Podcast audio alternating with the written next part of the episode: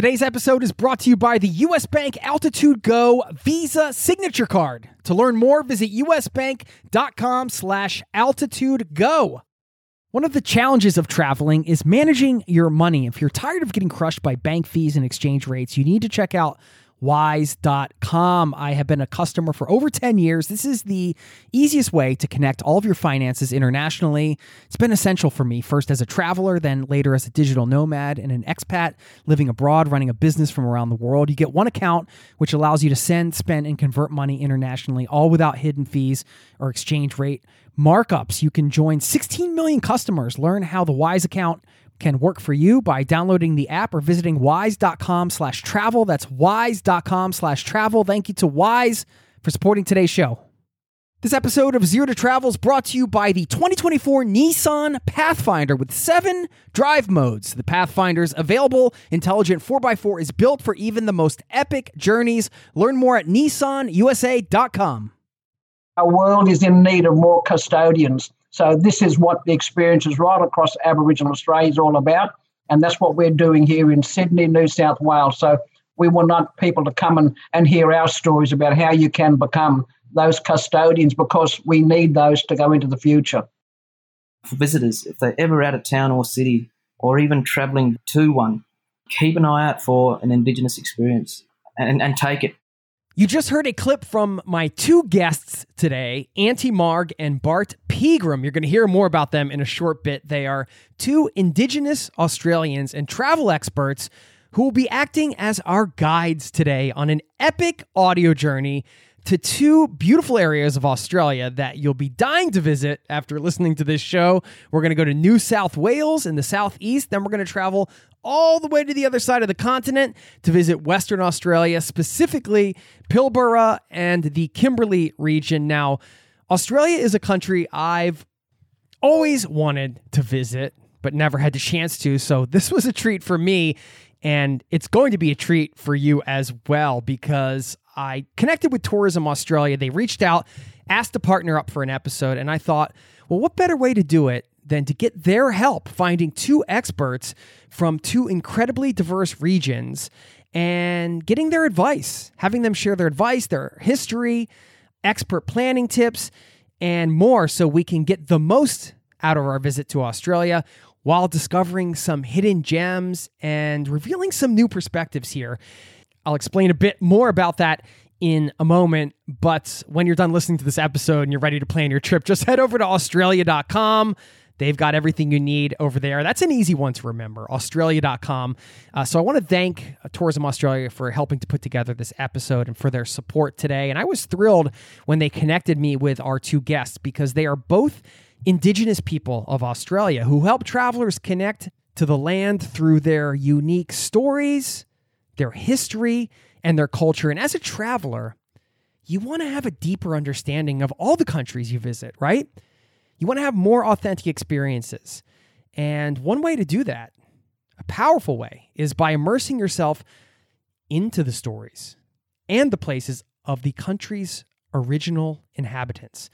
That is what we're going to do today. You're absolutely going to love it. So get ready for an epic audio journey through Australia. Let's get it going. Buckle up, strap in, grab your favorite beverage, relax. Thanks for being here, and welcome to the Zero to Travel podcast, my friend.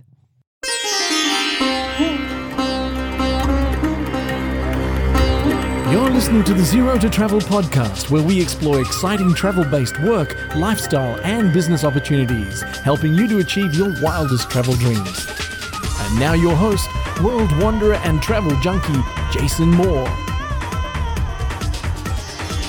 Hey there, it's Jason with zero to travel dot com. Welcome to the show. Thanks for hanging out, letting me bring a little travel into your ears today.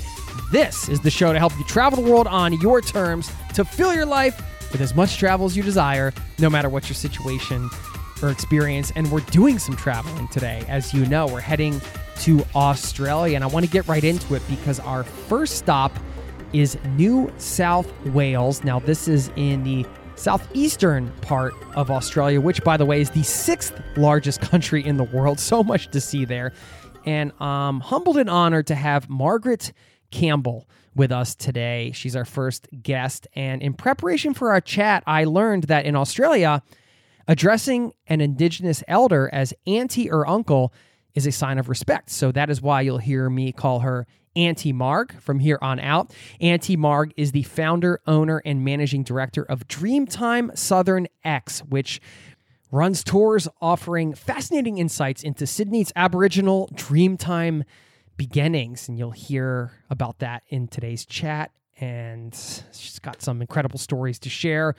Learn about her tours and her work over at dreamtime southern x dot com dot a u. That's dreamtime southern x dot com dot a u, and I will leave these links in the show notes as well as the link to australia dot com for the trip planning resources. Now, here to share her wisdom and advice on travel in the New South Wales region of Australia, as well as some of the historical and cultural significance of Indigenous people, I present Auntie Marg.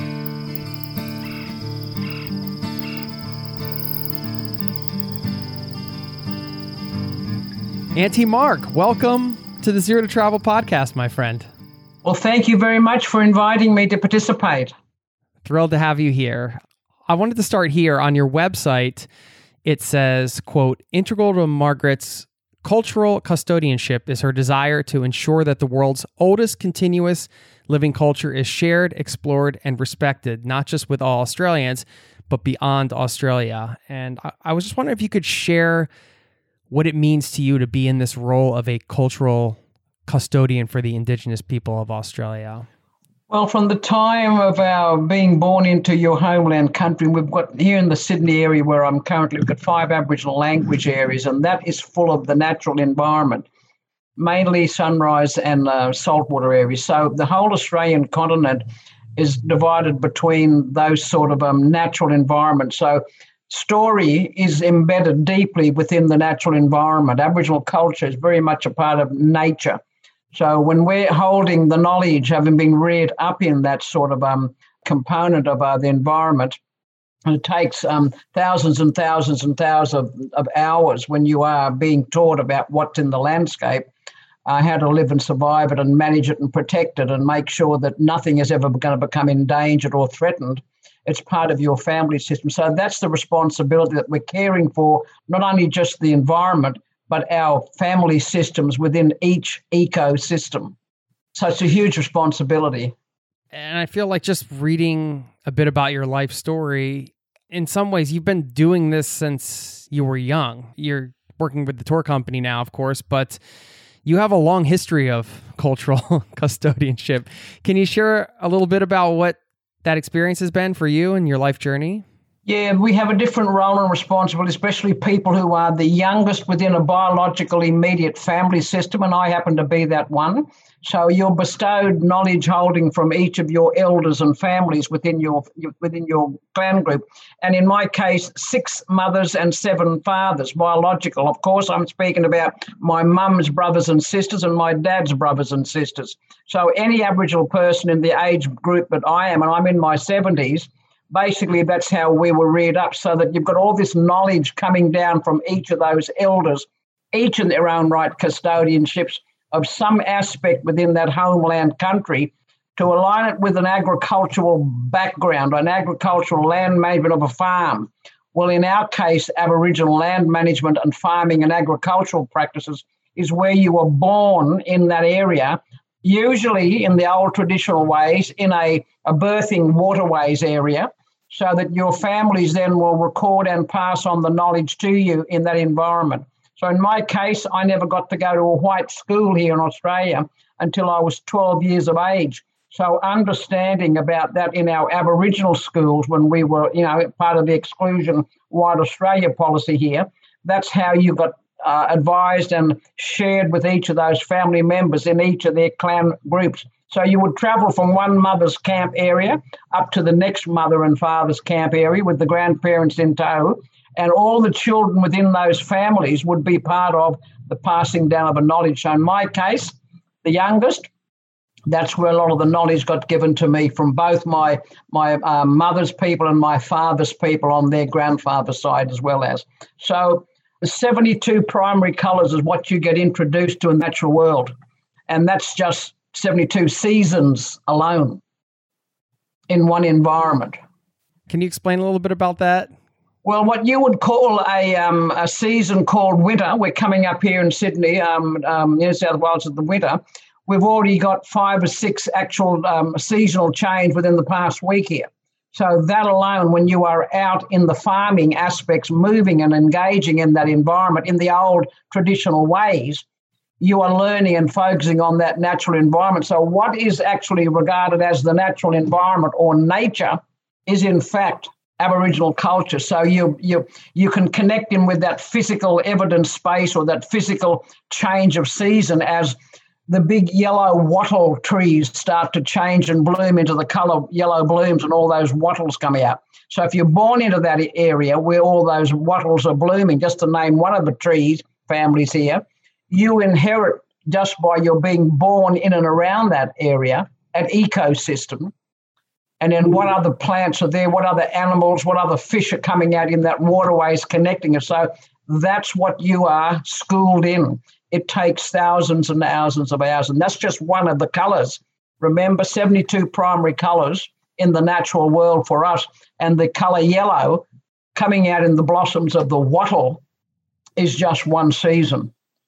Wow. It's, what does that spiritual connection to the land mean to you personally? Well, our spiritual connection with Mother Earth, and in our uh, area here, we call it Wyangamulu, and uh, that's the local Sydney area, one of the languages here. So Mother Earth, once in her spiritual form, is a very tall, long, elongated, spiritual emu star woman character. And uh, when they danced in the sky world, what is now rebranded globally as the Milky Way for our purposes, in my language, is called Maranbayatai. That's when Mother Earth, along with all the other ancestral creation spirit custodians, danced and activated and dispersed in that dancing ceremony, those seventy-two primary colors, which you now see in the, in the Milky Way. So Mother Earth's role in that was to just take all the colors of the land of the, to do with the minerals or the rock geology and also the trees. So her role when she danced and birthed what we refer to as all the colors of the trees, what's in the trees, and also the rocks and the soils and the uh, area where those trees. So right across Australia in those respective language areas, bordered by big river systems and other natural physical features, that's where all this customary idea of Aboriginal involvement and connections to the land, because we're tuned into when she danced, she created the heartbeats of the universe for us. So when we're doing all of that, we're actually connecting with her and her ancient stories before she then transformed into what we now know as the circular geometry of Mother Earth. You've seen a lot of changes in your lifetime, of course, the internet being one of the biggest ones in the modern day. Uh, how much have those technologies changed, I guess, the relationship with the stories and the culture within the Indigenous people? I mean, I, I'm not quite sure exactly how to ask this question, but I mean, it, it's a different time since when you grew up right now. So how is it in the modern day? And what is that like? Well, modern day, I mean, we can see in Sydney alone, we've got a whole range of modernity, big tall buildings, big architectural differences. But what is the constant denominator is the natural world. Sun rises here, moon rises. We've still got rainy forecasts. So those natural elements are all colour-coded. So from our point of view, while it's changed in terms of the physical space changing and we've got new buildings, we've still got large pockets of big national parks. And whatever we've got a sun rising over Sydney and a moon rising over Sydney, uh, our culture remains very much intact there. So sorting through the modernity of a bustling modern city, what is underneath that, what's deeply embedded in that is these ancient stories to deal with every one of those colours going back to the wattles. And then uh, to expand upon that, what else lives in and around those wattle trees and those areas that involve the ecosystem. So while there's been a lot of changes, the early aspects of those natural environmental landscapes and waterscapes are still here with us, and that's what keeps us grounded and connected in terms of the natural world. Of course, we need to do a lot more in terms of managing and, and uh, taking care of those sort of environments, because far too often when we're intruding upon and extracting resources from them, coal, um, iron ore, whatever it is that we are from our human needs point of view, while we need to have those technological um, innovations here to do with computer systems, what we're also seeing is when we put in our little computer chips or our SIM cards or the little algorithms that we pinpoint on a piece of little technological advancement to get all this computer technology, the original source of that has been harvested from Mother Earth. So from the spiritual connections with that, you may see, I don't know whether your audience or your listeners are seeing Aboriginal people painted up and get all sorts of colours over our faces and bodies. They're the same sort of colours that probably still part of the advancement of the technology. So the spiritual communications are one and the same thing. We just use it differently by way of, as I say in my experiences, your little finger has got your little SIM card and it's no bigger than your, your fingernail. So when you insert that into the technological pieces of equipment, you get this capability like we're doing now to trans and to communicate over long distances. So when we're taking that natural resource from the environment, putting it on our bodies in our ceremonial dancing and acknowledgement and the celebration of what it is that we're doing as First Nations custodians of this ancestral place here, that's the connections that we will hold spiritually for us. And that's what holds us together in a modern world that is getting too far off into the material world. Can you teach us about the Aboriginal Dreamtime? This is something I've been reading about during the research and something that's really tied in with, with your work and your worldview. So... Well, the Dreamtime starts out for people like when you are born into a little river waterways, um, by the very fact that you've been born into that area, there's usually um, a plethora of, of native plants and trees, flora and fauna. So our stories begin from that. And when we go to the creation of all that, we get back to the sky world. So the spiritual connections with that, it's all about interpreting how that origin of the material world is manifested into the sky world, been transitioned and transported to the natural physical world of a, of a place called Earth. And when you go and break that down into the country and landscapes, the origin stories of that is what Dreamtime's all about, because we can physically go for a swim in one of our Bondi beaches, our world-famous Bondi beach here. But when you are an Aboriginal person going into the waterways, you're still going to hold those stories up. But hang on a moment, I'm going into one of the other family systems here. The sharks live there too. The whales are going to come by shortly, the dolphins. So it's a holistic attitude that we have in terms of Dreamtime. Uh, let me ask you and your listeners a question. If I was to ask you and say, who's in your family, you'd probably say to me, and I'll preempt what you're going to say, I've got three sisters, I've got ten brothers, I've got two mothers and fathers, um, and I've got all my uncles and aunties, da-da-da-da-da. What most people will give you a similar explanation of that. So what you're describing to me is you've only got human beings in your family. For us, you've got those wattles. If you're born in that landscape, that becomes your biological family member. So the dreaming and the Dreamtime encapsulates all that you are in that environment where you as the human are born, but you've been you come second in line to what's already there, flora, fauna. So you come in and inherit by your birth in that waterway area. And I'm actually talking about a maternity ward, an outdoor space where women have given birth for thousands and thousands of years. You inherit that, and that's your dreaming, that's your story, what you then will learn all about, and you will be bestowed that knowledge. So the dreaming and the Dreamtime is ongoing for us, because nature is basically the deliverer of that dreaming story for you. So in other words, summarizing, nature is our culture because it continues onwards in whatever seasons you belong to. Those stories in the natural landscape are there. I don't know whether that makes any sense to you, but your, your ecosystem is your family. Yeah, I think it's beautiful.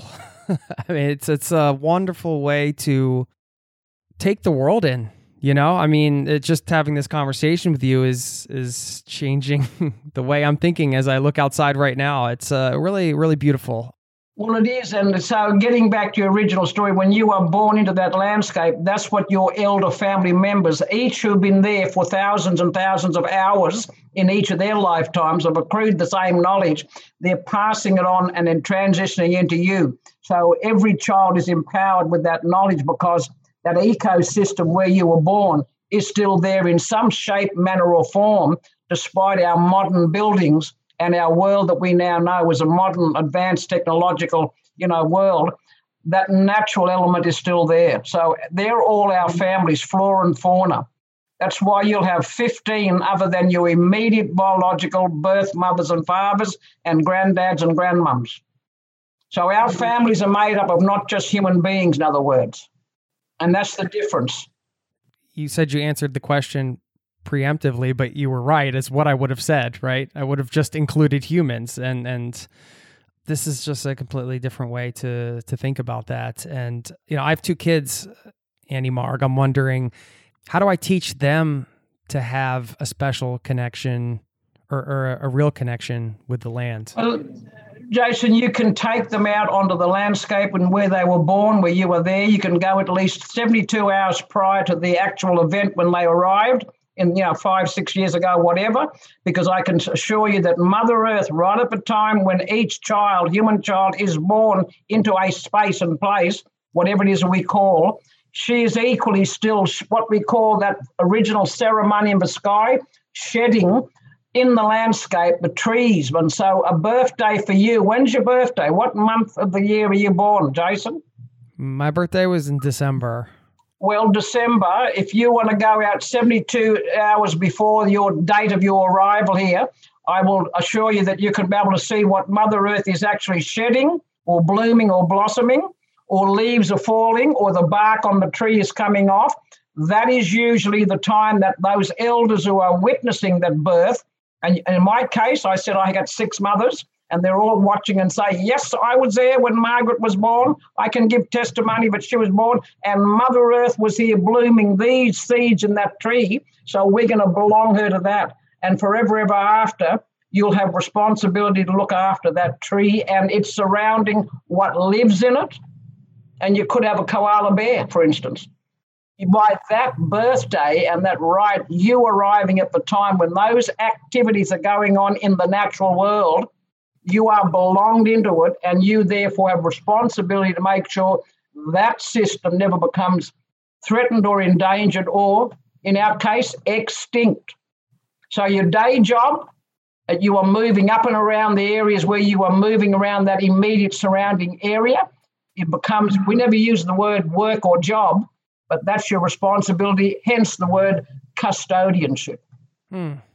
And that's tied in directly with what was happening essentially three days before your birth, right? Yes. And that's how those responsibilities are assigned in your culture, yes, in some ways? Okay. It's all connected to that natural engagement of what's going on in the world. And that's what we make, that's how we explain the purpose and intention of how you've got flora and fauna living with you in the world.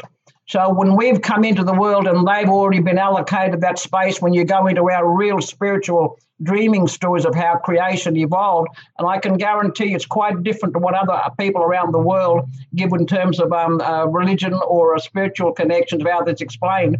Our stuff is still there. So from your birthday, that event alone, when a human born is into this world, in the physical world, that's already been there, allocated, everything in that environment.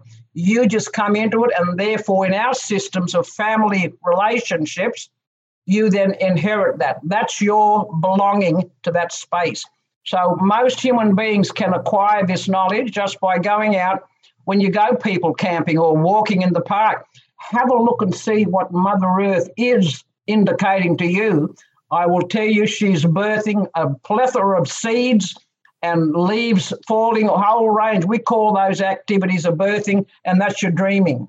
So that's how our stories are connected to all aspects of the natural world. Beautiful. Well, let's talk about region-specific, New South Wales. And I mean, this is a popular place to go, of course, but I think it's a lot, a lot more uh, diversity than people maybe think on the surface. You know, why is this an area that people should travel to, and what makes this region unique? Well, this area is uh, is still in the sunrise area. So, we, you know, uh, sunrises are still happening here. Moonrise is still happening here. But it's also what we regard as Aboriginal Australians, the uh, the where things really dramatically change for us. From a marketing and a branding world, global world, what our stories have, have undergone here is a, is a big transformation with the rebranding of this place called New South Wales. There are at least twenty-five Aboriginal languages, nations, and they're all got their individuals. Here in Sydney alone, we've got five Aboriginal languages, you know, the, the Darawal, the uh, Eora, the uh, Gundungurra, the um, Darawal people and the Darug people. They're all five Aboriginal nations within this area. So everything has been rebranded and marketed to the world with a non-Aboriginal story. So the reasons why we encourage people to come here into this area, this is what we call ground zero, if you want to use that phrase. Ground zero are very, you know, the, the colonisation process here with that rebranding occurred without consultation with us. And, of course, other people describe it as invasion of the English population. So either way, there are different stories and diversities within that. So we encourage people to not only just come into the five language areas of Sydney and get an introduction to the remaining stories that have always been deeply embedded here, you can then transition to those and further into New South Wales, because we have never made any ma- amendments to our stories. It's all been rebranded by a civilization here that basically rejected everything about our ancestral lineages of the stories I've mentioned. So that's one of the reasons why the tourism experience or the hospitality experience, when you hit New South Wales, you can meet people like me and my teams, and there's a lot of people like me here throughout New South Wales that are saying, hello, well, if you want to learn about my stories in outback in the desert areas, well, come meet my family and we'll, we'll all share with you our stories. And it goes back to what I've been talking about. They're like biblical stories in each of those regions of New South Wales. It's an interesting diversity, and that's why people should at least come here and, and see what our stories are, because they're still deeply embedded in those natural landscapes and skyscapes. It's a great way to see a place too, right? I mean, you want you want to be able to connect with a culture when you go visit a country, and you have to understand the history and the culture as much as you can as an outsider, right? To to kind of see it through a different lens. I feel like that's that's where those magical travel connections with with a place really happen, when you can start to filter it through something that's part of the place. Which is absolutely, and you know, we've got the saltwater beach coastal environments here, our big oceans and the big rivers which meanders from the hill areas, the mountain areas down into that area. You, when you go over to the, you know, to the mountains, you've got the big alpine areas, you've got the snow areas, you've got the desert, you've got the plains.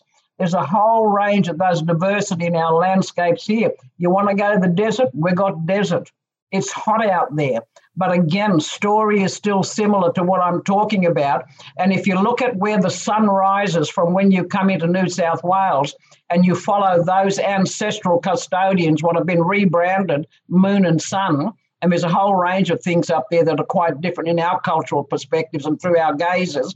When you travel that and you get that sunrise going over, it's almost like that particular geometry as you go over the plains, the mountains, into the deserts and that further rolling plains and the flat woodland areas. That's all story for us. And each of those have got their language code. So it's a diversity in New South Wales that you can get here without even having to go to other states. But again, if people are coming this far to Australia, there's no reason why you can't start with New South Wales and get the diversity of all those, because we, there are elders like me, Um, very similar, never got to go to a white school until we were twelve years of age. So that meant we were less contaminated in a different way of looking through the world and at the world.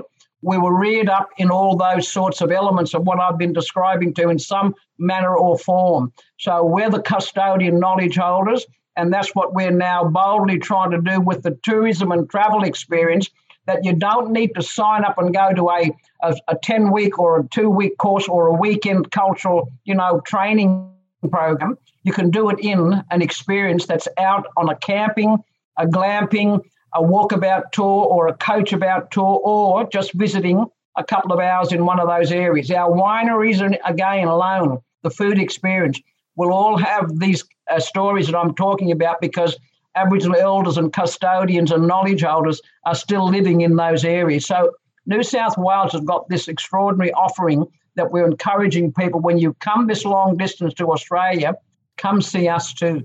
Hmm. Yeah. Uh, can you talk about some of those?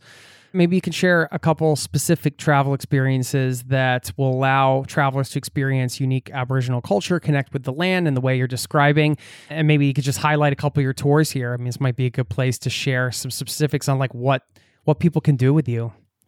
Well, we've got here in the coastal environment, you've got my little ninety-minute walkabout tours where we'll take you to, you know, touch and connect with uh, just the basic fundamentals of tree culture, what's living in it, bird culture. You'll have the half-a-day coach tours. You've got things down about four hours south of here where we can take you to our almost equivalency of the spiritual churches with a with a um, two nights overnight camping in the coastal areas.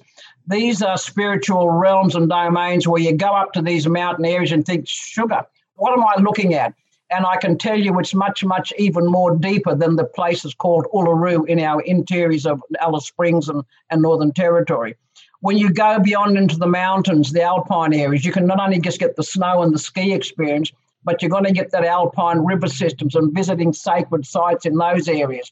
When you go beyond the alpine and those areas out into the big sandy deserts, there are uh, historical and heritage cultural tours where you can get in a, a coach tour. You can go all day, and Aboriginal food menu's there for you, and you can be taken to the desert areas and see all this ancient heritage uh, digging es- escapes there. You can also go to another one similar and say, I mean, talking, going back, you get the skeletal evidence of how Aboriginal people have been, you know, moving around that landscape, burial sites, um, uh, fit, natural fish traps within the desert areas, and the water still blooming there. You can go to another desert area on the coast and you can get on a quad bike and go over the similar sorts of sand dunes, and the and the uh, the guides and the guidings there and the family will say, okay, let's pull up here. Now this is where we've been eating all our fish and we've been eating all our shellfish and our crustaceans, and let's have an heritage experience about that. So, you know, it's all coupled with the food and the, and the actual flavours of our modern um, fusion of traditional. Uh, you might be going out picking some, some uh, food uh, from uh, one of those trees that I've been mentioning about your birthdays. So you could be grinding that all up. You could be going doing an art experience where you're going to be actual painting. So there's a diversity of all these. And what brings it all together is that when you are going to go out and eat some food, some of the elders will say to you, well, hang on a moment, because I was born at a time when this was, was seeding and we've harvested from that tree or that bush. I can't eat it because it's my family member. So you'll get thrust into that different gaze, and that what heads you back to when we pull it all together. That's how we've had a sustainable connection with your family members, because you cannot eat your family. So overriding the harvesting of bush food in an experience, say when you've been walking country and you've, the tour operators are going to say, okay, let's, we're going to give you some Aboriginal food now for the mean, meal today. They're going to explain that to you. So it all ties in with that. You cannot just go and harvest anything to eat, because you have responsibility to not eat your family. So cannibalism, if I could use that in inverted commas, doesn't just involve eating a human being. In our system, it involves eating plant life that you must always take the oath of custodianship to ensure it's never become an endangered or a threatened species or family member. So all the diversity of those things are in each of those landscapes, desert, alpine, snow, big, big river systems where it's all still flowing through. And you can come here to the Sydney, the, the mountain areas. And in that, we've got such diversity of our rock engravings, our art sites, they're all there. And I can tell you that in Sydney alone, some of these rock engravings and art sites that we have out, and from an archaeological point of view, are dated at forty thousand up to eighty thousand alone. So that puts us in, in terms of human um, engagement with the natural environment, as being the oldest human beings here in this area of the world that have been engaging with the environment, caring and protecting. So those experiences are all involved, encompassing each of the stories from each of those environments, desert, rainforest, alpine, snow, and to the beach coastal areas. Hmm. great breakdown. Thank you. This episode is brought to you by U S. Bank. Recently, I went out for tacos, and it wasn't even Friday. Yes, we have Taco Friday in Norway, not Taco Tuesday. Well, more importantly, I could have earned rewards for every scrumptious bite of those chorizo soft shells. Introducing the U S. Bank Altitude Go Visa Signature Card. Earn four times points when you go out for dining or order takeout and restaurant delivery, including tacos. Plus, you can earn two times points when you shop for or order your groceries, two times points when you need to fill up or charge up at gas stations and E V charging stations. You're even rewarded with two times points just for your favorite streaming services. Go to u s bank dot com slash altitude go to learn more about how you can earn twenty thousand bonus points worth two hundred dollars if you spend one thousand dollars in the first ninety days of opening your account. Win big with the U S. Bank Altitude Go Visa Signature Card. Visit u s bank dot com slash altitude go to apply. Limited time offer. The creditor and issuer of this card is U S. Bank National Association, pursuant to a license from Visa U S A, Incorporated. Some restrictions may apply. This episode of Zero to Travel is presented by the twenty twenty-four Nissan Pathfinder. From muddy jungle paths and snowy trails to rolling sand dunes, the twenty twenty-four Nissan Pathfinder has the capability to take you to some of the most epic destinations on Earth. We're excited to partner with Nissan because our listeners know we love to celebrate the joy of exploring the world and finding the best off-the-beaten-path destinations to visit, and there's no better vehicle for that than the twenty twenty-four Nissan Pathfinder. With seven drive modes, the Pathfinder's available intelligent four by four is built for even the most epic journeys, and it even has the best towing capacity in its class, up to six thousand pounds, so you can bring the fun with you. But Nissan also knows that it's not just about where you go. In a Pathfinder, the real fun comes from getting there, and that's something we love celebrating here on the Zero to Travel podcast. We believe that life is about finding that joy within the journey itself, and that's why we're thrilled to partner with Nissan to celebrate adventurers everywhere. So thanks again to Nissan for sponsoring this episode of Zero to Travel and for the reminder to chase bigger, better, more exciting adventures and enjoy the ride along the way. Learn more at nissan u s a dot com. You know, as travelers, we want to support local businesses, small businesses in, in the region, indigenous tour operators like yourself. I mean, what what is your advice on that as people are traveling around Australia to make uh, the best impact that they can as visitors? Um, you know, try try to always leave the place better than we found it, type of thing. In that spirit, how, how do you recommend travelers go about doing that? Well, we have some wonderful industry sources here, namely Tourism Australia is connected with the Discover Aboriginal Experiences all throughout Australia. And for the, each of the state by states, in our case, we have Destination New South Wales. And they work in, in harmony with all the Aboriginal uh, community groups and p- certainly the business world where people like me are there. So we've got those voices firmly established with those. And we, we can highlight through them that these are the legitimate and authentic programs that you can go into and, and uh, experiences and visit. Uh, so we offer those protections there too as well. So people need to just check in. If you if you can't punch up into the Aboriginal experiences in on your webpage, the first port of call would be to each of those statutory areas of governments of, of each of our states, and certainly in this case, Tourism Australia, because they have been working very hard over the last twenty-odd years that I'm aware of, twenty-five years, just way before the Olympic Games, to establish that we get Aboriginal people working back into the economic development, because we've come from a, a total point of view where all that I'm talking with you about was initially rejected in those first two hundred years of the engagements going on here on the east coast of Aboriginal people. So we've got, taken that along to get, get out from a position of rejection to a, a position of reconciliation, and that's what we're doing now. So all under the, the partnerships of Tourism Australia, who feed in and network with the state, and into the Aboriginal Advisory and the business voices, which I'm part of here in New South Wales. We have each of those areas in each state that are all working to make sure the best authentic, high-quality experiences are all there to be had by people coming into Australia. So you can get not only the white Australia, you know, a view of this world, but you can also get the Aboriginal point of view, the first human beings to ever engage with the natural environment. Where do you think travel is heading here in twenty twenty-one and beyond? I mean, a lot's changed in the last year and a half, of course, year and a half-ish with the pandemic and everything. How are things looking on your end? Well, in my specific case, I'm very encouraged by the local domestic market, and it's taken the last probably um, uh, nine months here specifically as we've had to relax with our COVID restrictions and the groups that we can have out in, in public places, et cetera. That's been slowly relaxed in terms of, and the vaccination just recently has made that even more more possible for us. So I'm actually now entertaining the local uh, corporate Australians and school markets who are coming, booking me, and I suspect that's the case with a lot of other other people. Our campaigns from Tourism Australia, you know, is uh, come visit here. That's really taken off, and also each of the states. So we're very lucky that we've been able to uh, get our local uh, domestic markets coming to do that.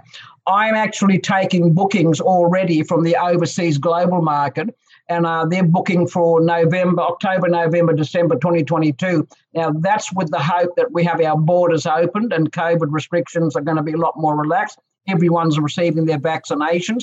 So I'm very optimistic about how this will. The world has been given, in our spiritual gaze of all of this, a big wake-up call. And it's not just with the big heat conditions, the drought conditions, the fire conditions, the flooding conditions. They're all what we regard as Aboriginal people, spirit emails, Jason. That's the only way we can describe it, because the custodianship of each of those is very much a part of, remember, the natural world.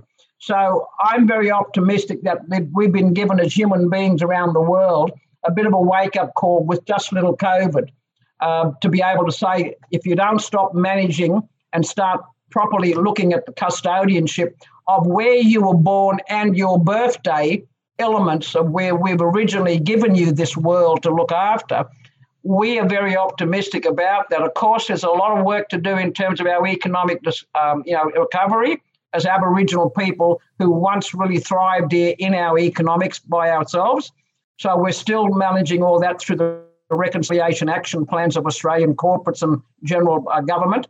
Um, and of course, we're going to deal with uh, the big one here at all uh, is, um, and I don't want to talk about the politics, but we still don't have a voice to Parliament here still as well. As so as we engage and get these knowledges through those systems of governments, with Tourism Australia and the state tourism bodies, they are acting as a very, very strong connection point for other wider government agencies who are yet to learn that we can work together through tourism. And this is how Aboriginal Australia will be part of the recovery as we all get into our business and get back to our old Aboriginal trading techniques, because we are trading with our knowledges in the experiences that we're describing to you in each of our programs in the States.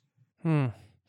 Yeah, and kind of tying in with that, one of your missions, or I should say your life's mission, as I was reading on your website, is to build a legacy for all children to see and inherit an Australian landscape as rich in the Dreamtime as it has always been and will always be. It's a beautiful mission. Choosing tourism and, and experiences and education in, in that way is a part of that. Why that right now for you? Why is that the way to to to do it? For me, um, when I originally started in, in a career, I was a classroom teacher indoors, and I and I tried in my career when I became that, having my own children and grandchildren to rear, we are the best teachers of all. So for me, tourism presented another outdoor classroom, and it's riddled with all these seasons that we have. So for me, the transition coming and doing a career pathway, Um, I was only getting to the knowledge systems and sharing with people who were enrolled in a classroom program or a, a university degree. So I was teaching in all those indoor classrooms. It meant the rest of the world was not accessing that. So for me, when I made the changes into going to the outdoor classrooms on any one of our seasons, it seemed to me a good mix to be able to say, well, I can point out the living aspect of that birthday by walking you up to a tree in downtown Sydney and say, look, our Mother Earth is still shedding, and here it is. So if you were born here right now, I would belong you to that. So that's the environmental messages that our knowledge systems are. So for me, it was an easy transition coming from an indoor classroom and to an outdoor classroom, and it just meant tourism fitted that perfect category for me. because it meant that we could get to wider audiences who were coming here, and you didn't have to be an international student to enrol in an English class or a, a temporary, you know, uh, visa, come and visiting, enrolling in a three-month program in a university program. It meant you can get access to all these operations. So we've led the field here in Sydney, New South Wales, to uh, deal with the Sunset people, which is in the Western Australians. Of course, we identify them, Jason, just out of interest. If you were born here, you have the identity sunrise people. And as the moon and sun goes over, you're the sunset people. So in your description of your identity, along with your birthday tree or bush, you got the identity that, you know, salt water here, sunrise, over there, sunset, salt water.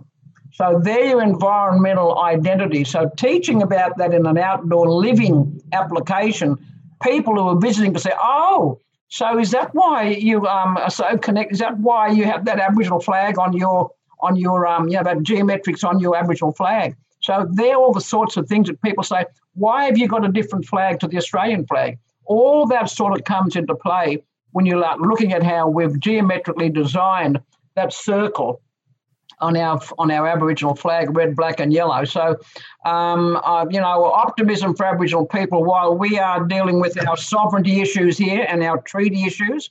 Tourism, again, for people like me, has been a very balanced and a very peaceful way of saying, well, if you want to understand us as the first engagers with the natural world, and we've been doing this for all our lives, um, you know, uh, it makes sense to be able to share that with people who are just visiting on short term, or that decide to move here and enrol in the classes and, of university or schools, because all our Aboriginal knowledge owners are all working in those to the best that they can as well as. So it, it's a win-win for all parties, including the tourism industry and hospitality, because there's a plethora now of Aboriginal people, not just in New South Wales, but certainly here in New South Wales, that we're now building those bridges and recovering within our own jobs. And what better system to have the product knowledge that we don't have to go and learn a degree about, because we read up with it. It's our family members. So that's been the very easy transition for me to teach outdoors. And I love doing it. You can tell that I'm passionate about sharing the knowledge. And uh, the team that I pass on directly, I had people today and I said to one of my senior guides, oh, it's raining. Um, and I actually described it to my clients who were listening. Oh, this is all uh, Baiaminyawa. He's coming down making love with Mother Earth today. And I think you call it rain. And the, the group that I had said, what? What are you talking about? I said, well, okay, let's come on. I'll, come with me on the walkabout tour. And we, the rain was coming down gently. So I demystified that natural daily event of what is classified and rebranded around the world. And human beings say, oh, well, let's just call it rain. For us, it's something much deeper. So that's why it's so easy for the tourism industry when we're interpreting this natural world to say to people, if you want to get into the environmental protection, you want to be a lot more sustainable, what better ways to treat that environment where you were born and lived and reared as your family. That's the messages that tourism allows us as Aboriginal people to share with the world. Yeah, and, and your role as a teacher really has has, has been able to spread that, you know. Jason, I have to tell you, I'm a hopeless painter. I've got all my family members who paint beautiful, but I am the worst Aboriginal painter, so I tell the stories. Well, you're a great storyteller, so. Thank you very much. Do you have any final words of wisdom for travelers heading to Australia, advice or best practices, anything? Yeah, we, we've really, as as um, citizens of the world, we've really become a lot more, you know, um, connected with our natural world, and our Mother Earth is in so dire need in certain parts of our world. When you come to this place that we call Australia now, and New South Wales, and more importantly where I am, Sydney, um, we want the world to be able to understand what the importance of all of our roles are. We want to be able to build a world where everyone's a custodian. So starting out with my knowledge and your introduction to me as a custodianship, if I could say that to the listeners, that your role as a custodian is there waiting for you. So when you want to know how, the hows and the whens and the, and the who to actually connect and activate that for you, it's highly likely that when you go and visit an Aboriginal tour experience or hospitality food experience, they will put you on the pathway to go and see and how to make those connections, because our world is in need of more custodians. So this is what the experiences right across Aboriginal Australia is all about, and that's what we're doing here in Sydney, New South Wales. So we want people to come and, and hear our stories about how you can become those custodians, because we need those to go into the future. Our world, our Mother Earth needs it all. Wonderful and um, important work, and we thank you and honor you for for doing it. So thank you so very much, and uh, really appreciate your time today, sharing your wisdom and your perspectives here. Thank you very much, Jason. I really appreciated, you know, uh, doing this with you, and I got so excited when uh, Isabel and the, the team connected me way, way back. So I'm just happy that it's all come down really good. So thank you again, and uh, we look forward to when you come here, come meet me, and I'll take you personally around with your family, and we'll take you around, okay? Oh, yeah, absolutely. I'm taking you up on that. And Isabel, that goes for you too as well as, okay? Thank you so much. Thank you very much, Jason. You have a lovely and safe time over there, okay? You too. Take care. Thank you. Bye.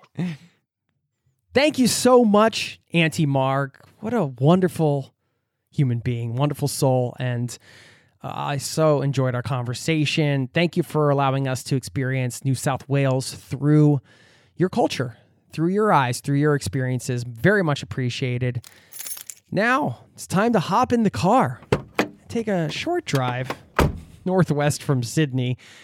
We're going to travel a mere forty-seven hours on this drive, four thousand four hundred seventy-four kilometers to Broome in Western Australia to meet up with Bart Pigram. Bart is the founder of Narlijia Cultural Tours, and you can learn more at tours broome dot com dot a u.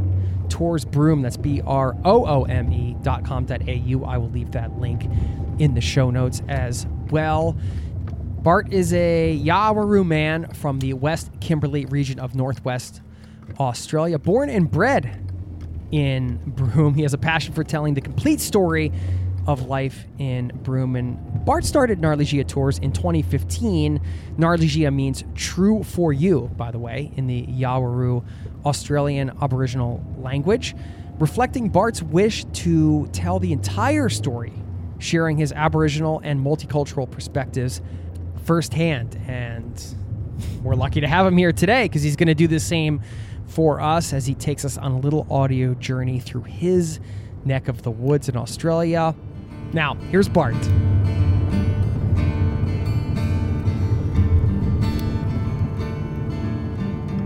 Bart Pigram, welcome to the Zero to Travel podcast, my friend. How are you doing today? Very good. How are you, Jason? I'm good. Thanks for taking the time. So I want to start with where you grew up, which is Broome in Western Australia. I think that's a good place. I mean, what's it like growing up in that area? I think we're very privileged here. We, we've we've got a great social history here, um, and that's due to the, the, the industry, pearling industry, and then uh, and and other industries. But it was more so the pearling industry or the pearl shell industry that brought a lot of Asian influence to the area. I mean, we at, at one point in time, you know, we out, you know, the Asian crews outnumbered uh, something ridiculous to, to Aboriginal people and, and European presence in, in the Broome area. So it's it's always been a melting pot of cultures uh, over the last one hundred forty years. So it, it's just been so community uh, community focused. Um, we've we've respected each other.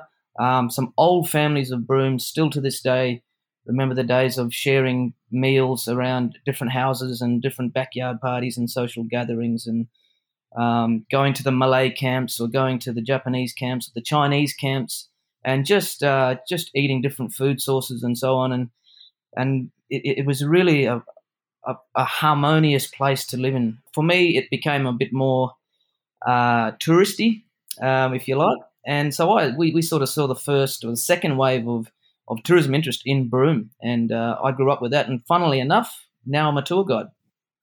Yeah, yeah, we're going to talk about that, of course, because I want to hear about some of the tours you have and, you know, why you made that decision. But I think a good place to start, because you mentioned the pearling industry. And I read that you belong to a long tradition of pearling workers and musicians, which is a combination I've never seen before in a sentence. Can can you talk about what that tradition means to you personally? You know, that it goes a lot deeper than the actual pearl shell industry, the commercial pearl shell industry that, that sort of began in Broome about one hundred forty years ago. We're also, I'm also an Indigenous person of this area and the Dampier Peninsula region, and there's, you know, we've had practices with pearl shell, uh, the pearling meat, but also the shell itself for thousands and thousands of years. So it's it's a, it's a culture that is that it's a pearl shell culture in a sense, and and it's it's sort of came to be a musical side when the Filipino influence came through the pearling industry and, and married my Aboriginal great-grandmothers. And and then so the Filipino, the singing, the, the, the church sort of hymns and so on, um, sort of evolved several generations later to, to my father's generation. And they became, you know, some one of Broome's iconic musical collectives uh, called the Pigram Brothers, Scrap Metal, the Cuckles. Um, those bands are very, very well known in Broome and the Kimberley region. And and so... It was just the, the ancient pearling culture that we've been a part of as, as Indigenous people. It just emanates through our music, really. What do you play? I'm in several different groups. So uh, I'm in a trio that I play the acoustic and electric guitar, pretty much rhythm-based, uh, with a finger-picking, uh, folky style that actually is influenced from Mississippi John Hurt. Uh, oh, really? Okay. nineteen twenties. So uh, my dad was heavily influenced by... by the, some of John Hurt, Mississippi John Hurt's songs, and, and I've fo- followed on that uh, that style of fingerpicking. But then, you know, bringing along some, uh, I'm in a reggae band as well, so reggae roots uh, where I play the electric uh, rhythm guitar.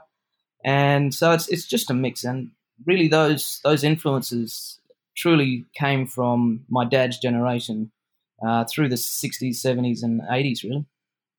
Yeah, that's... You grew up with a mix of cultures, and it sounds like that spilled over into your music, right? Definitely, definitely. You mentioned becoming a tour guide, and that I feel like that's another level of pride in some ways in, in an area, right? I mean, there are a lot of careers you can go into, but you choose to go into something that gives you the opportunity to highlight the region you grew up in, the tradition behind it, the history, the culture. Just talk about that. Why why did you choose this path? I chose to do uh, tourism pretty much about five or six years ago when I first stepped foot onto my first tourism experience in Broome, believe it or not, uh, which was a, a a heritage trail that was uh, that has been facilitated by um, a, an Aboriginal family group here, a coastal group called Galarabaloo, and they've been running this to, this heritage trail for you know, over thirty years, I believe. And it was the first time I had actually been on the trail. I've been to the locations growing up along the coastline and, and so on, but not actually walking the entire seven, eight-day trail. And it was such an eye-opener for me to see non-Indigenous people engaging so intimately with traditional custodians um, and, and fully embracing the culture, uh, the knowledge, you know, the, the environment, um, the food, Uh, the hunting practices. It was it was an eye-opener for me, and I thought that's you know that is true reconciliation in in practice there, and it just made me realise how beautiful and rich our culture here is, and and how how healthy and fascinating our natural landscape is, which our culture is embedded in. So it, it just opened my eyes up, and it sort of inspired me to. to find some job, some work, some career pathway into that particular activity. So I I did. Um, there was a lot of opportunity, a lot of demand in Broome for Indigenous tourism, uh, which to this day we only still have a, a few Indigenous operators, um, and I'm one of those. So once I did it, it was a bit daunting at first because uh, it was new world for me. Um, I never, ever... thought or believed I would be a tour guide. The you know the first year or so was you know, I was quite anxious about doing the tours. You know whether I'm doing, do I have enough content? Um, are they going to like it?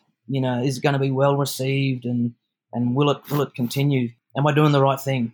So over a year of doing that and, and still consulting with some of the elders and getting the right locations and telling the right stories, it, it became really, really enjoyable. And I I think I'm going to be a tour guide for the next ten, twenty years in some capacity, really, whether that's my own business or some, some other operations. But it's just such a it's such a, a joy to, to connect with people um, in, in a true sense of, of Broome. Yeah, and you mentioned there weren't as many Indigenous tour operators. That's a really important point, I think, as well, because you're coming at it with a, a different perspective and, di- and different stories, and how, how those stories tie in with the region. Can we talk about, using that as sort of a foundation, can we talk about the region itself in terms of Western Australia and Pilbara and the Kimberley region, and how, you know, why, why people should visit there, first of all, and, and, and maybe your connection to that region, your people's connection to that region, and how they can experience that through you? You know, as Indigenous people, we've got this true spiritual connection. It starts off with the spiritual connection, which which is, you know, through our ancestors. It's gone on for generations upon generations. And for some people, it's unbroken. For some, it's been damaged, that connection, and some have, you know, fixed and, and repaired that damage and, and have reconnected with it. For me, and, and, and other tour guides will say that they... They just have the ancestral connection, the, the spiritual connection that ties us to the land. Whether we're in the Pilbara, whether we're in the Kimberley, wherever we are, as Indigenous people, we the first connection for us is that spiritual connection. If we are then able to embody the culture and, and share it appropriately, then that gives us an extra joy. The, the Pilbara region has, you know, some of the oldest evidence of life form Uh, in the world. Uh, you know, we're talking about, I think it's three billion years or so. Um, and then they've got ancient rock arts which span tens of thousands of years old. Um, then you come up to the Kimberley region and, you know, we've got one hundred thirty million year old dinosaur footprints scattered all along our coastline. And you can you can imagine that each and every single one of those stories and those footprints, those rock formations, those paintings, those carvings, they were first ever discovered and seen by our people as the first people of this country.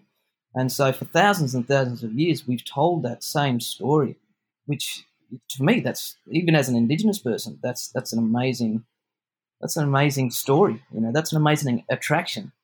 Then you've got the actual physical, the visual beauty of our sunsets, our staircase to the moons, our Our diverse landscapes, uh, from you know, from the from the hills to the mountains to the sand dunes to the red cliffs to the beautiful blue turquoise waters of Broome, Roebuck Bay. Uh, we've pretty much got everything up here. Then you come into the more recent history, which is also fascinating because you've got you've got the pearling industry, you've got the pastoral industry. Um, now we have the mining industry with with all its amazing resources that are demanded all around the world. Pretty much, we've got it all. Uh, there's not much you can't do in Broome. There's just so much to do.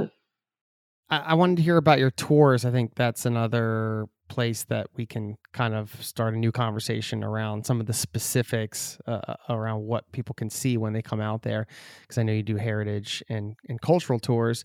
You know, from the biodiversity and, like you mentioned, there's all the stuff in the with the lands and the people and that combinations. But I think uh, just sharing some of the things that people can see when they come and visit and meet you after hearing you on this podcast, then uh, what are they going to see? What are some of the things that we can do? Well, I've I've trimmed down most of my tours um, of late, and I I I believe that the the most attractive and enjoyable one for my guests is the mangrove tour. Um, so it's called the Mangrove Discovery Experience, and it basically is that. Uh, we will take a two-hour walk um, just a stone's throw away from the C B D of Broome. Uh, it's another world, and you're just skipping over a sand dune pretty much. And you see no more buildings. You are amongst an amazing low-tidal ecosystem um, with marine animals and plants everywhere, uh, from small crabs to big crabs to very, very venomous amphibious snakes Uh, you, you've got mud skippers, you've got uh, starfish, you've got turtles that may get stuck in pools. That is, is pretty much a natural nursery um, that houses thousands and thousands of fish and crabs. And then we head out to Broome, sort of only island-looking thing, because we don't have any islands around Broome, and just head out to that, that location. And that location then has a, a, a fascinating historical res- resemblance, really, because it is it basically is the view of what the first settlers and the first pearlers uh, truly saw when they arrived to the Broome, uh, to the to the creek where Broome was established. It gives a nice range of cultural, uh, ecological, and historical background. And I, I think that, and that's where my passion lies, is, is those three things coming together in one one experience. Uh, that also ties into the Staircase to the Moon tour, which I deliver uh, on a monthly basis, uh, two nights um, every month. And we, we tie in the mangrove tour with the added phenomena of the Staircase to the Moon, which is basically a, the moon at its fullest rising just at nightfall or nighttime and reflecting off the low tidal pools and streams of Roebuck Bay, which which gives us this wonderful view looking like steps to the moon. Thousands of people come to Broome around that particular time just to watch that staircase. I do it more exclusively with people, getting them front row seats out to that island and enjoying the everybody, thousands and thousands of people, the entire township actually, sitting several hundred metres behind us. That's one of the enjoyable things. That sounds epic. Would you love to have an incredible cup of coffee every day? I've tried it all. I've done the pour over. I've done the French press. But I tasted an AeroPress coffee many years ago and immediately I was sold. I had to get one. AeroPress is a patented three in one brew technology. This combines the flavor benefits of espresso, pour-over, and French press all into one compact portable device built for travel or home. I love things you can use in both places. This device has over fifty-five thousand five-star reviews in over sixty countries. AeroPress is the best-reviewed coffee press on the planet. I've owned one for so many years. I don't even remember how long it's been, and they are under fifty bucks. So they also make an exceptional gift, thoughtful, proven, tasty, and travel-oriented. Who wouldn't love that? Now, you get twenty percent off just for being a listener of this show at aeropress.com slash zero to travel. That's AeroPress, A E R O P R E S S dot com slash zero to travel. That will save you twenty percent on checkout. Thanks to AeroPress for supporting today's show. Hey, it's Jason here. Did you know you are invited to join the first ever Zero to Travel community trip? Yes, we're planning a trip together. We're headed to Morocco November thirtieth through December ninth. And you can get all the details at zerototravel.com slash trip. It's open for booking now. We have thirteen spots left at the time of this recording, and you have until the end of March to book. So if you're interested in traveling with an amazing community, this community, a small group of people, on an incredible journey through Morocco together with me. Sign up over there at zerototravel.com slash trip to get all the details. Thanks for listening and hope to see you there. What a joy to be able to share that with people as well. What's that like for you, bringing people from all over the world together to see these things for the first time? Yeah, for me, uh, bringing people all over the world, it, it's, it is... It, it it makes my day. Um, you know, it's only a two or three and a half hour tour, two and a half hour tour um, at times. And in that time, and then hearing, you know, the the feedback from, from everybody, and you know, whether it's sometimes I've made their entire Broome trip. Um, that's that's what I aim for. It is it is a on truly a, a, a pleasure and an honour to be able to share what my ancestors have shared. Um, and have, you know, looked after and cared for the region, the area, uh, certain fishing spots and locations, um, but still carrying on those stories that um, that we've always been proud of. Hmm. Can you share one of your favorite stories from the area? Yeah, um, I, I would. I would love to share uh, the, the area where I take a tour. Uh, it's a Dreamtime story, so it's one of the oldest stories of the region. Um, and it, and it, we don't know when it was, you know, conceived. Uh, we always say Bugarigara, which is Dreamtime in our language, comes from time before time began. So we have no date for these stories, um, but they would have been the earliest conceptions of how things were created. And we, we've got this story of where a leader, a man, uh, who must have been very, very high uh, in authority, and he had a wife that uh, that he lived on a on a hill uh, where this area where I do this tours, and uh, he would he would ask his wife to go across the creek and to some very, very significant waterholes to our east, and uh, to bring the water back to feed water to him and, and the rest of the people that lived on the hill. And uh, the, the story is basically the journey of this lady coming back with the, the carriage of water, which was a baler shell. Um, and as coastal people, we used a lot of shell uh, as tools and as carrying vessels and uh, as art canvases as well. And so she carries this binga or baler shell back with her, and And along her journey, certain things happen, and and she set, tends to drop a lot of water. So water falls out of the, the binga, the baler shell, hits the ground, and we believe in Bugarigara. That is the moment where these springs were created. So we've got a long trail um, heading back towards town and, and into the Broome C B D area where these waterholes have been created by this journey of this lady carrying water in a baler shell. Um, so it links up all the waterholes. It links up a place called Jugogun, which is named after the lady carrying the water. And it also links up with the hill where they once lived, which is Dirigun, which is the name of the old man that lived there, Dirid. So it's a high hill, one of the highest hills in Broome, that we get to tell this story. We get to map this story with the actual visual. Um, and it's one of my favourite stories. Uh, the, and the beauty about telling that story and being able to share it with my children is that my daughter can uh, can tell that story, and she's only uh, eight years old. Um, so an eight-year-old telling a, a story that dates back thousands and thousands of years ago, we don't know when, is a pretty special, it's a pretty special and proud moment for me, really. It, that's a big part of your culture, right? Yeah. Passing down stories. Yep, exactly. How many kids do you have? Uh, I've I've got six. Um, oh so, wow! Yeah, a few, um, and they there's they range in different uh, from ages from fifteen down to down to three or four. Um, but yeah, a, a lot of them uh, are, are really really interested in, in a lot of these stories. A lot of them uh, are quite athletic, so some of them are distracted with sports and other things. Um, but the beauty about Indigenous tourism is that, you know, our culture is practiced just as much as it is a an industry and it, and it is a, a career. Um, but we are able to maintain our cultural values and, and responsibilities through Indigenous tourism because we have to share with our kids. Um, and we can bring our kids on the tour, say during the holidays or, you know, um, afternoon tours or morning, early morning tours, weekend tours. So we're able to do that, and we're able to thrust our kids into this, this cultural world, and, and they get they get to absorb it and, and continue it on, which is vital to our culture.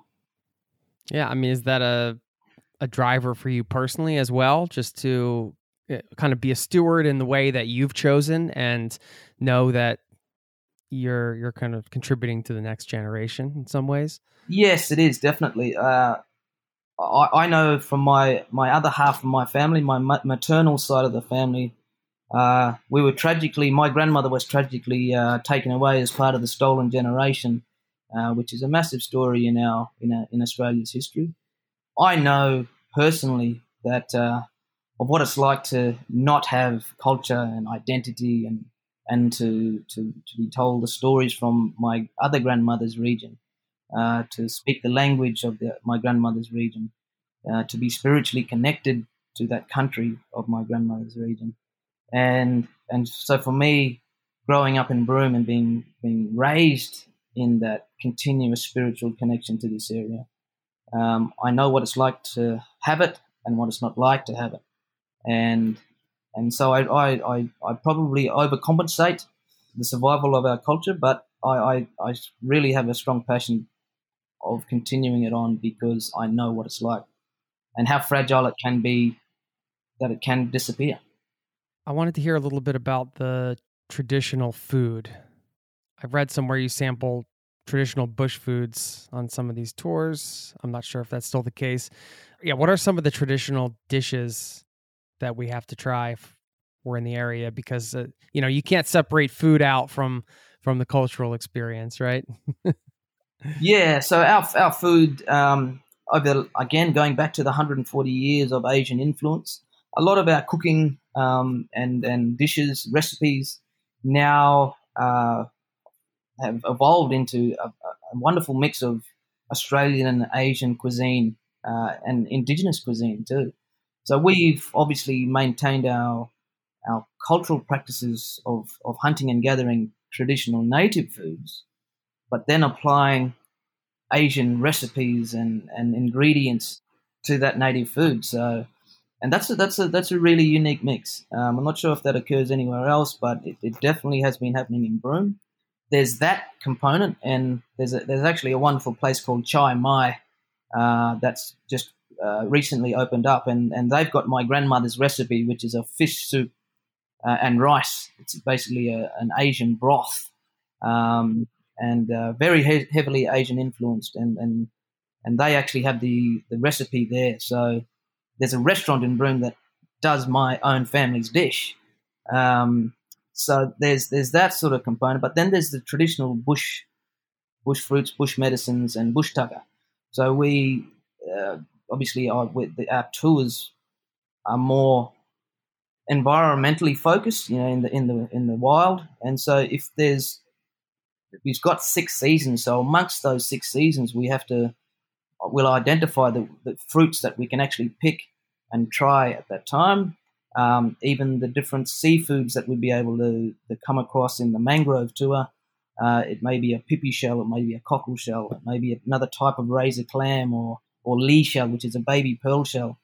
Um, any one of those at the time we should be eating it. I'll probably um, decide to chuck it on the fire and cook it exactly how our ancestors cooked it.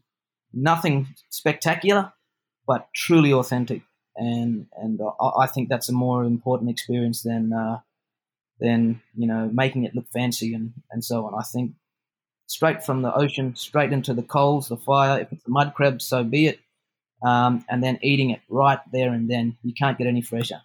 Mm, no, it's like, yeah, you can go to the restaurant and see oh. the daily catch or whatever, but still, this is the ultimate in freshness, right? Yeah, yeah. Right out. Yeah, you mentioned the environmental component. Let's talk a bit about sustainability and the importance of that in, in tourism and just in the region as a whole. Broome's environment is, uh, is I think it's subtropical, um, and and it's a beautiful place. We have our, our wonderful coastline lined with wonderful large white sand dunes, uh, which consist of several major, major shell middens. And shell middens are uh, is, is sort of just archaeological sites of shells of different variations and, and somewhat uh, they're feeding grounds um, of, of thousands of years ago or hundreds of years ago. And you generally find artifacts in the same area. So Uh, that's the sand dunes. Then you've got our beautiful red cliffs. But on the back of those, um, obviously you've got the Indian Ocean, but on the back, on the other side of those sand dunes is is the monsoonal vine thickets, um, which which another term we could say Manjabalumai, which is many tree fruits, uh, many bush fruits. Um, so that area there is just it, it's terribly important to the structure of those sand dunes. So we always try and look after the plants who will look after, or the vines and the, and the root systems that will look after the sand dunes and their structure. Uh, if we were to remove all the trees um, and the vines and just and just completely destroy that, we will see the, the, the sand dunes getting lower and lower and, and starting to shift, um, which then exposes the township itself to stronger westerly winds and cyclonic winds, which we don't want, obviously. Um, so there, there's a bigger story behind it, but it's also an ancient story to look after our environment because it has been sustaining us through the foods, through the animals, the flora and fauna. Um, you know, our bird life is crazy up here. I was out at the Lake Edo last uh, yesterday, and I've never seen the lake so full. Maybe it's because of the rain, maybe because it's the groundwater also is contributing to that. But there were birds, there was hundreds of magpie geese, brolgas everywhere, ducks everywhere, pelicans were even there. Um, it, it's just a, a wonderfully rich environment, and I've been a part uh, of, of a lot of advocating for the country and, and the uh, sustainability of, of our industries um, because it's, like I said before, embedded in our culture, but it's a beautiful world-renowned area. Um, that's why you have Roebuck Bay, which is uh, a UNESCO site. Um, if if birds have a small brain that they can fly from Siberia to get to Broome, isn't uh, that amazing? That's that's got to be a, that's how that happens is beyond me. But it, even if, even birds appreciate Broome from Siberia, uh, so you can imagine how important this area is uh, ecologically, environmentally. Yeah, if uh, if it's good enough for the birds from Siberia, then come on, folks, get get down for a visit, or or up, I guess, if you're in Australia. How can we as travelers support local businesses and small businesses, and really support the area and be be good travelers ourselves? Uh, visitors, you know, we we are visitors to Broome and the Kimberley and and the entire state. Um, You know, W A is starting to realise now that we, we are one of the best, beautifully diverse landscapes in Australia and possibly the world. I've already m- mentioned, you know, the, the forty thousand years of rock art, forty plus maybe, um, the one hundred thirty million year old dinosaur footprints, the, the wonderful gorges and ranges that we have, the the earliest life form on the planet and so on. Just getting out and, and really seeking uh, not so much the, the largely marketed experiences, because a lot of people do um, just flick past a lot of the, uh, the smaller operators and the uh, so if you can get a taste of the large, large operations, fantastic, um, but then try and catch one of the, the smaller operators, because you tend to see the smaller operators digging a bit deeper into some really hidden secrets of, of, of Western Australia. Uh, we've seen that with Walter Maguire down in Perth, you know, highlighting the indigenous significance of a lot of the places like Kings Park and Elizabeth Quay and other places. He's actually taught me a lot. Uh, and I've lived in Perth a couple of years, and I never knew this, the certain significance that he's already taught me. Um, so even indigenous people can be somewhat oblivious to uh, how wonderful Uh, different areas are. Not only visitors, not only visitors to W A, but everybody that is crossing the state, uh, going to different locations.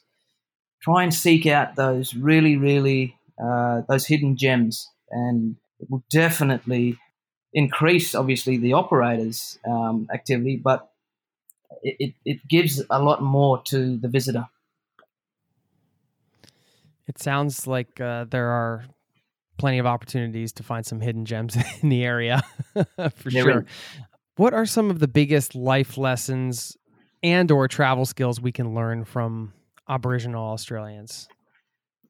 I think the number one thing is that as when, when we say Aboriginal or Indigenous Australians, we tend to think that it's, it's one whole culture and we all practice the same thing. Uh, we all, we all play the didgeridoo, which is very untrue. Um, you know, we, we speak the same language, very untrue. You know, there was something like two hundred fifty languages that was once spoken fluently and, and strong in, in Australia, in, on this land by Aboriginal people. But the environment, because of its diversity, the environment has basically determined our practices, our tools that we made, the food that we ate. Uh, so... When we say that our culture comes from this and our, our particular country or the environment, it is. It's uh, it was born there. Our language was born there, uh, and may stretch across other parts of, of the, the particular region. But you'll see that our cultural practices, like playing the didgeridoo, um, we don't play the didgeridoo here in Broome. We have people that do play the didgeridoo, but in a traditional practice sense, we, it's not an instrument from this region. All the way up through the Dampier Peninsula, it's not an instrument from this region. Uh, in the Pilbara region, I believe it's not an instrument from that region. Uh, so it's funny, you know, people say, oh, can you, gonna, can you play the didgeridoo? I say, no, because it's not, it's never practiced here. Um, so you'll find in, in all the Indigenous cultural activities um, and tours, uh, try and embrace and absorb everything from it. Don't think if you've done one Indigenous tour experience um, that you've done them all. Uh, it will be different. The language, the fruit, the food, the, the social history will be different because none of them are exactly the same. I think that's a hugely important point you just made because, uh, yeah, I think it, as humans, our tendency sometimes can be to just sort of for Uh, maybe it's just the way our brains work or something. Sometimes it's just like, okay, you know, yeah, I did this. I took all this in and and and now I've categorized that as this thing. Whereas, you know, what you're saying is obviously there's an eclectic mix within the culture and you should travel around and experience it in different places because it, it's different everywhere, essentially. Um, it's just important to remember as travelers as well. I mean, it's it's another reason to kind of, yeah, keep... keep learning, right? I mean, certainly one of your big jobs is a, as a tour guide to keep learning, right? You kind of have to be an expert in everything. So I got to give you some uh, some props there because that's no small thing. You got to be, you know, got to learn biology and, you know, nature and all this stuff. There's quite a lot to learn. So uh, especially if you're going to share it with somebody. Yeah. Um, well, th- that's that's what you find throughout all our, our cultures will, will be similar is that we have to learn biology. Uh, we have to learn astrology. Uh, we have to learn, um, you know, the, the weather. We have to be weathermen and women um, because we're watching the seasons. You know, we're watching, we're feeling the breeze or with the wind direction. Uh, we're looking at seasonal indicators, which is flowers or uh, dragonflies or mosquitoes or. We know that this that's the time of the year that these things will come around. So we know what to expect, uh, but we know what to, which is going to follow on from that as well.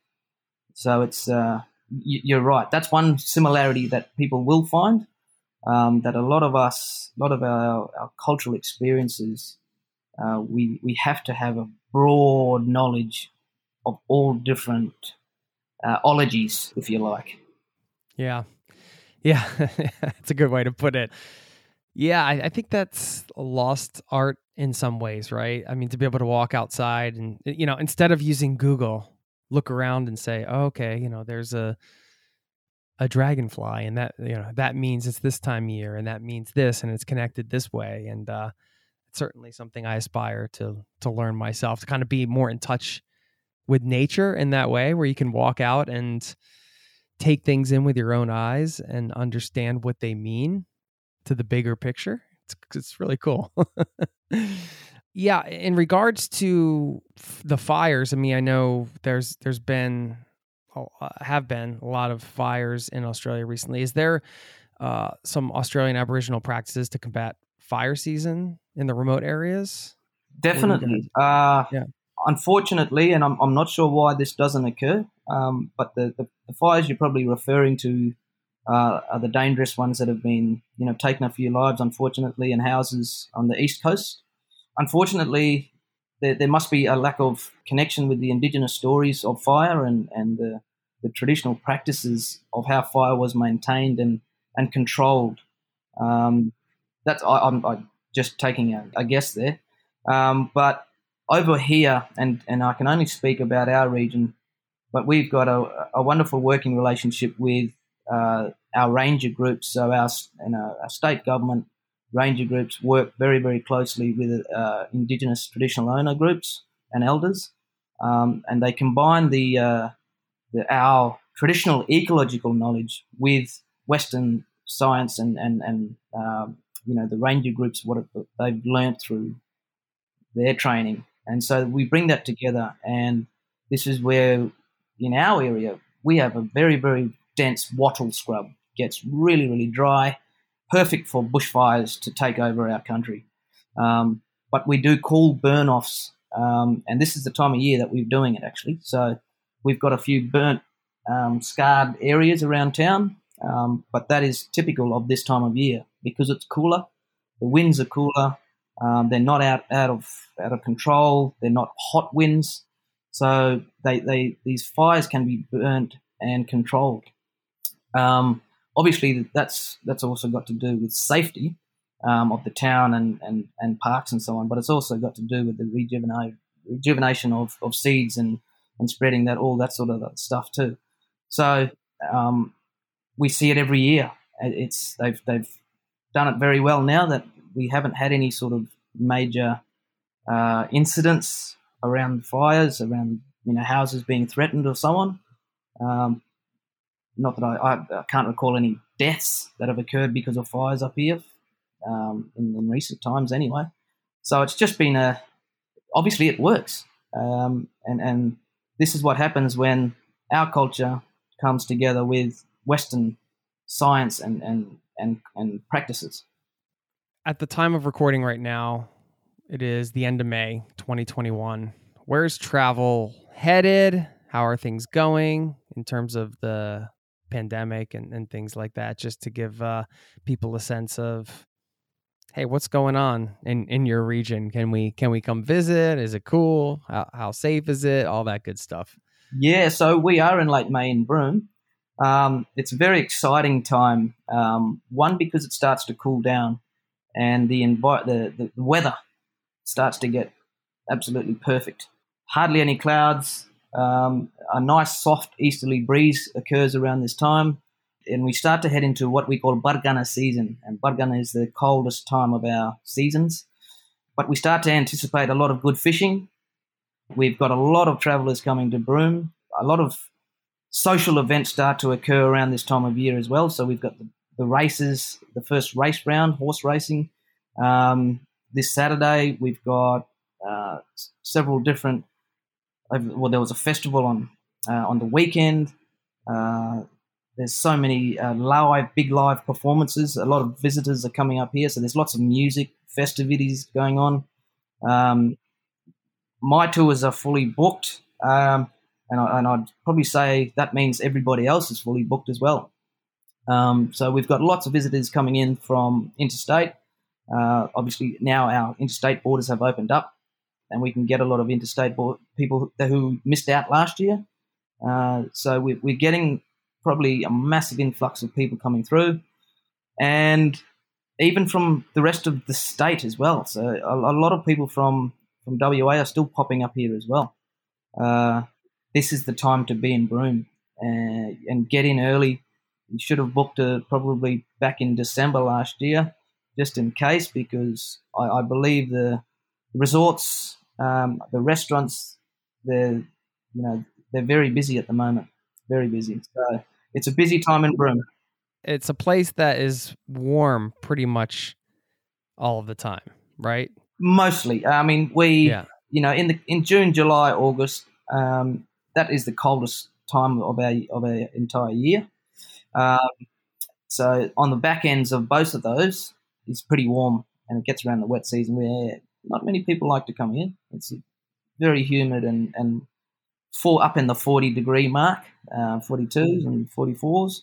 Um, but coming in the next three months, it sits around eh, sometimes twenty-seven to thirty. Um, at nights can get down to twelve, sixteen degrees. So perfect weather, and that's why we have thousands upon thousands of people coming to Broome. Well, it's rainy and cold here in Norway, so all that sounds great to me. Uh, any any last words of wisdom for travelers coming to visit Australia?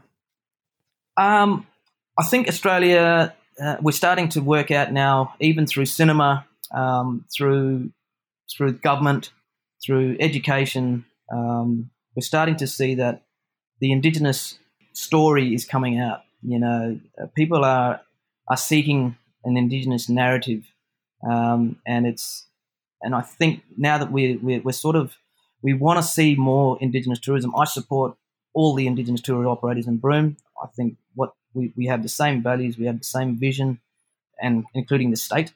We want to make a platform. We have to be responsible for providing that platform to share our narrative, to get it across to people in, in a fun, engaging, sometimes um, amazing way, and and get people to truly appreciate this wonderful ancient culture of Indigenous Australia. Uh, we we have the, this is the opportunity now uh, that we are able to do that. We've got native title movements that are empowering a lot of our people to access the country and get back to the country, um, and and now be able to operate their own work, their own industry, their own product on their country.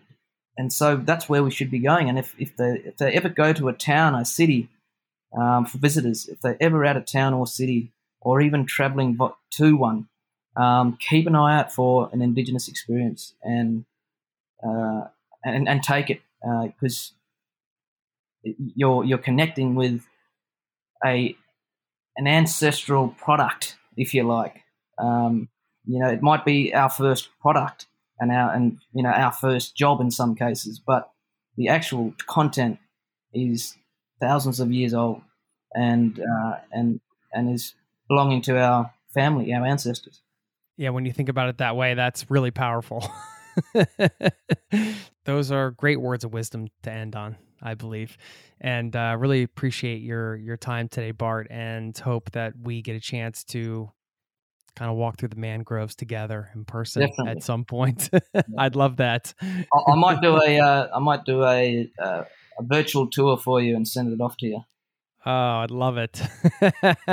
Problem is you can't you can't smell and taste what I'm smelling and tasting. That's no, it. That's the thing. You know, I can't take the fresh seafood and put it on the fire that's, right there, but uh, we'll get there. We'll yeah. get there. All right, thank you so much. No worries. Thanks, Jason. Take care. See you, man.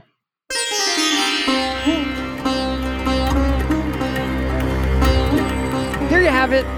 Wonderful trip. I hope you enjoyed coming along, and maybe you're ready to plan your trip to Australia. I know I am. I'm feeling pumped up. And what a what a great experience to be able to have these conversations and to share them with you. So I want to thank once again Tourism Australia for setting this up, supporting this show. Again, go to australia dot com for any trip planning resources, advice, all that good stuff, australia dot com. And I will also leave Bart and Auntie Marg's websites there in the show notes. It'd be so cool to go see them in person and take one of their tours. You can uh, find their work over at dreamtime southern x dot com dot a u for Auntie Marg. And Bart, once again, is tours broome dot com dot a u. I'm going to leave you with an Aboriginal Australian saying, and it's this. Keep your eyes on the sun, and you will not see the shadows. Thank you once again. Hope you enjoyed the show. And until next time, peace and love. This podcast has been brought to you by zero to travel dot com. Ideas and advice to make your travel dreams a reality.